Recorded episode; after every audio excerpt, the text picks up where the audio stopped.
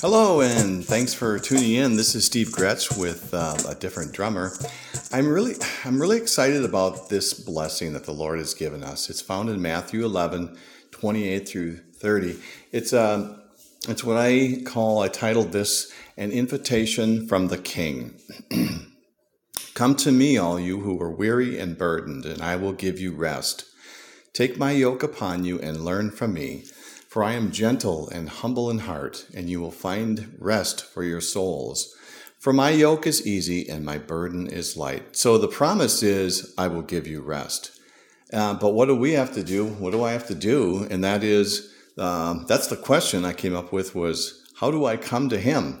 And I, honestly, I've thought about this and pondered it for uh, for a time. I don't know how long, but um, uh, this, is an invitation from our King. Um, it's amazing. I love this because uh, in the Old Testament, if you're if we think about it, um, there's there is quite a bit of time where we couldn't come. We couldn't. Uh, we could not go through into the temple. We could not go into the holy of holies. Um, uh, the people of Israel could not go up onto the mountain. Only Moses could go up, and they even put their foot on the mountain that they would be killed. And so this is this is something new. Jesus says, "Come to me." It's an invitation. Uh, so he says in Jeremiah 31, 25, I will I will refresh the weary and satisfy the faint. Isn't that great? I love that. Also, um, I kind of noted that uh, seven times in that uh, in those verses he he mentions himself he talks about himself, and isn't that fitting? Isn't it right? It's about Jesus, it's about him. So the question is, how do I come to him? How does that happen? And I'm I'm not saying I have the perfect answer because I don't. Um, but I, I did I did think of a few things, and one one of the things that occurred to me was just to stop what I'm doing. Um, somewhere I read, and I can't remember where it is. I don't think I put it in my notes. Talked about stop the straying. Um, wait a minute, maybe it's here. It is. It's in uh, 1 Peter two twenty five. For you were like sheep going astray, but now you have returned to the shepherd and over, overseer of your souls. So um, I, I, I kind of thought of to just stop what I'm doing, stop the straying and I'm called into the into the presence of the King. Jesus says, "Come to me." I remember in um, oh, I, I believe it's in probably the Gospel of Luke, where Mary and Martha uh, were with Jesus, and Martha was just she was just busy doing things, and she you know she was trying to make spaghetti dinner for that night, and Jesus said that Mary was doing what was what was best, and it would not be taken from from her. So, um, so the, I'd say you know I, I was kind of thinking about it how could I really do this? And the coming to Him. And so stop. I, I kind of and I kind of looked at stopping what I'm doing. And obviously, if I'm driving, that's probably not a good idea. But um, um, I I looked at verse. Uh, in Psalm 46:10, he says, "Be still and know that I am God. I will be exalted among the nations. I will be exalted in the earth." And so he is uh, so stopping and kind of pondering. And I, I, got a few other ideas here too. Um, so Psalm 46 is a great place to start. The other thing I thought of, I'm going to back up a little bit here, but was Esther. In the Old Testament, when she went before the king, she, it wasn't allowed for her to go before the king. I think it had been like 30 days before since she had been with him, with the king. She was uninvited. She had to go before him because she had an urgent request.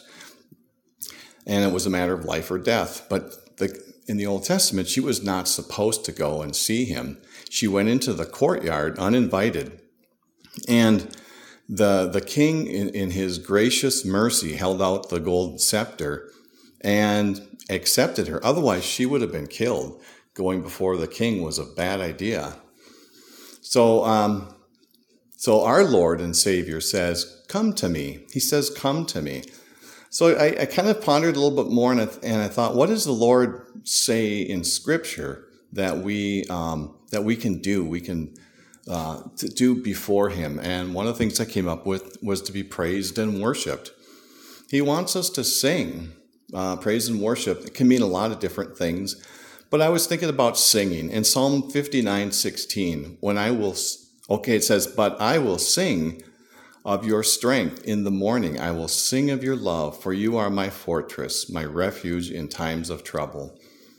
Again, I, keep, I know I mentioned this before. We all know it, but this is 2021, and um, there's there's there's a lot of political things going on, which I would don't really want to talk about. I want this to be a, a podcast of of the promises of God and how we as believers can um, can cling to those promises. So as we sing before Him, He sings He sings over us when the Lord is pleased with us. It says in Zephaniah three seventeen, the Lord, God, I'm sorry, the Lord your God is with you, the mighty warrior who saves. He will take great delight in you. In His love, He will no longer rebuke you, but will rejoice over you with singing. So as we sing before Him, um, with his um, I'm not saying it happens at the same time, but the Lord does sing over us when He's pleased with us. Um, Isaiah 35:10 says, "Those who have been ransomed by the Lord will return to Jerusalem, singing songs of everlasting joy. Sorrow and mourning will disappear, and they will be overcome with joy and gladness." The other thing I found in Scripture is uh, on several occasions. Um, it said that we are to listen to him. And in order to listen to him, we can't hear him audibly anymore, but we can use scripture. Uh, another thing I came up with was prayer. Like, stop what we're doing and pray. Stop what we're doing and listen to him. Get in the Word of God and and um, worship Him through the through the Scriptures. Uh, in Psalm one, uh, I'm sorry, Psalm 19, verse one, it says, The heavens tell of the glory of God, the skies display his marvelous craftsmanship. We can stop what we're doing, we can come to him through just the, a, a beautiful sunset, his creation, be in awe of him, uh, of his, with his creation. Um, I, um, I like to mention also that uh, eh, I'm kind of looking at my notes here, so I'm I'm not seeing anything that I'm going to talk about quite yet in there. Um, so in in uh, sorry about that. Uh, in First John one, I'm sorry, First John five three, it, it talks about for this is the love of God that we keep His commandments, and His commandments are not burdensome. Um, it's talking about the burden. Uh, Jesus said, "The yoke."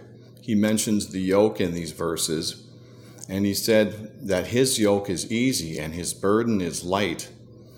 So, um, as we are burdened and weary, oh, I know.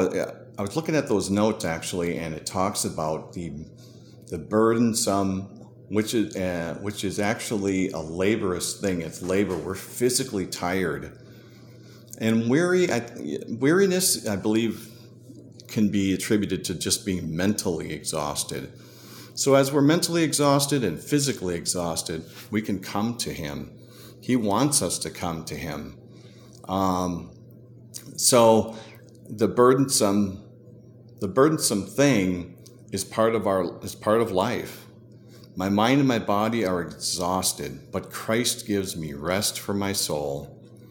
Uh, one of the things I wanted to note about rest is that this rest that it talks about, let me just cruise over here a second, um, is actually, I looked up the word rest and it says it's a temporary rest as a preparation for future toil.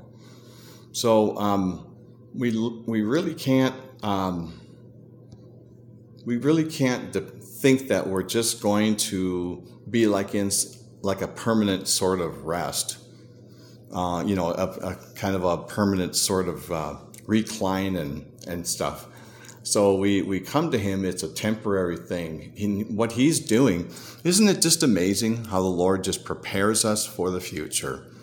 He gives us rest uh, and he gives us all these things that we, uh, in scripture, that we can cling to with him. We have access to God. Folks, it's amazing. The temple curtain is torn. It's torn from top to bottom. We have full access to God. In Hebrews 4:16 it says, "Let us then approach God's throne of grace with confidence, so that we may receive mercy and find grace to help us in our time of need." So um, this is a this is a wonder, wonderful promise. I just love this section of Scripture. Um, the promise is rest. It's a temporary rest, but we are to come to Him, and um, he gives us rest. Uh, the Lord will give us what we need in our time of need. Well, that's it for this part. Um, I appreciate uh, your listening, and I will keep these uh, podcasts going. Hope that you're enjoying them. I hope that you uh, are being blessed by them. That's my desire.